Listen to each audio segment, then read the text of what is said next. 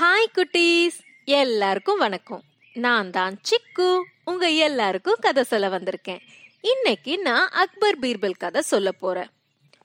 ஒரு நாள் அக்பரும் பீர்பலும் தோட்டத்தில் உட்காந்து பேசிக்கிட்டு இருந்தாங்க. ரெண்டு பேரும் பழங்கள் சாப்பிட்டுக்கிட்டு இருந்தாங்க. அப்போ அக்பர் ஒரு ஆப்பிள் பழத்தை எடுத்து கத்தியால வெட்ட போனார். அப்படி அந்த ஆப்பிளை வெட்டும்போது தவறுதலா அவரோட கை விரலும் வெட்டிடுச்சு.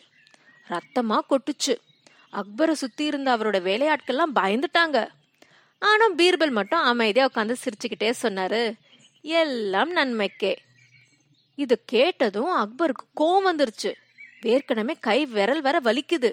அப்புறம் அவர் கோவமா சொன்னாரு பீர்பல் உனக்கு வர வர திமிரு ஏறிக்கிட்டே போகுது. என் கை விரல் வெட்டப்பட்டு ரத்தமா கொட்டுது. நீ எல்லாம் நன்மையை சொல்வியா காவலர்களே பீர்பலை கொண்டு போய் சிறையில அடைங்க.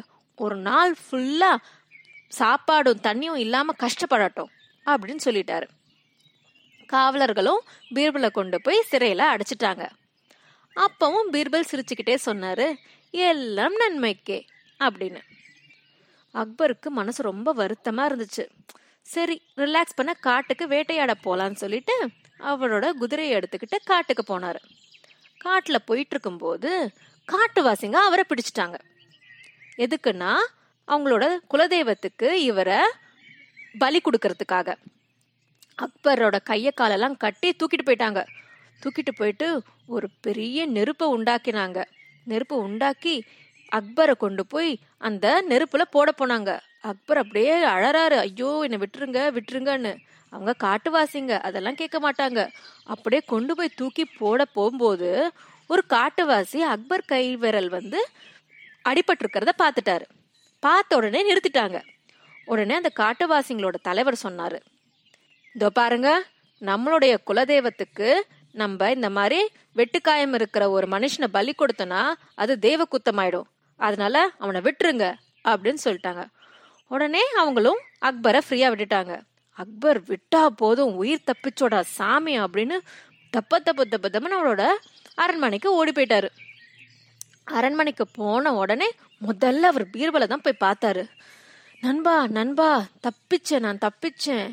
நான் உனக்கு நன்றி சொல்லணும். நீ சொன்னல்ல எல்லாம் நன்மைக்கேன்னு எனக்கு காயமான போது நிஜமாவே நடந்துருச்சு. காட்டுவாசிங்க என்னை உயிரோட எரிச்சிருப்பாங்க. இந்த காயம் இருந்ததுனால என்னை விட்டாங்க. உனக்கு தான் நான் நன்றி சொல்லணும் அப்படின்னு பீர்பல் கிட்ட சொன்னாரு. பீர்பல் அதுக்கும் சிரிச்சாரு. அதுக்கப்புறம் அக்பர் கேட்டாரு. நண்பா ஆனா எனக்கு ஒன்று புரியல. எனக்கு கை அடிபட்டும் போது நீ வந்து எல்லாம் நன்மைக்கே சொன்ன நன்மையில முடிஞ்சது. ஆனா உன்னை சிறையில அடைக்கும் போது நீ எல்லாம் நன்மைக்கேன்னு சொன்ன. அது எதுக்கு? அப்படின்னு கேட்டாரு. அதுக்கு பீர்பல் சொன்னாரு ஆமா அரசரே நீங்க என்ன சிறையில அடைக்கலனா நானும் உங்களோட காட்டுக்கு வந்திருப்பேன். அந்த காட்டுவாசிங்க உங்களை விட்டுட்டு என்ன நெருப்புல போட்டிருப்பாங்க. அதனால எல்லாம் நன்மைக்கே அப்படின்னு சொன்னாரு. சொல்லிட்டு ரெண்டு பேரும் சேர்ந்து சிரிச்சாங்க. இப்படிதான் குட்டீஸ். நம்ம வாழ்க்கையில நிறைய கஷ்டங்கள் வரும். கஷ்டங்கள் வந்தா உடனே நம்ம துவண்டு போக கூடாது. நம்ம என்ன பண்ணுவோம்? ஐயோ எனக்கு மட்டும் ஏன் இப்படி நடக்குது? ஏன் எல்லாமே எனக்கு இப்படி நடக்குது? அப்படின்னு சொல்லி ரொம்ப வருத்தப்படுவோம். ஆனா அப்படி வருத்தப்படக்கூடாது. கஷ்டம் வரும்போது நமக்குள்ளேயே நமக்கு சொல்லிக்கணும். எல்லாம் நன்மைக்கேன்னு. எல்லா கஷ்டங்களும் நன்மையில மட்டும்தான் முடியும். நம்ம கஷ்டம் வருதுன்னா அதுக்கு ஏதோ ஒரு காரணம் இருக்குது அதை சரி பண்ணிக்கிற பண்ணிட்டு நம்ம அது பாசிட்டிவா அதை வந்து நம்ம எதிர்கொள்ளணும். புரியுதா? ஸோ எப்பவும் நீங்க சொல்லுங்க. எல்லாம் நன்மைக்கு. ஓகே குட்டீஸ். இந்த குட்டி கதை உங்களுக்கு பிடிச்சிருக்கும்னு நினைக்கிறேன். இது போல ஒரு சூப்பரான கதையோட அடுத்த வாட்டி உங்களை சந்திக்கிறேன். பாய்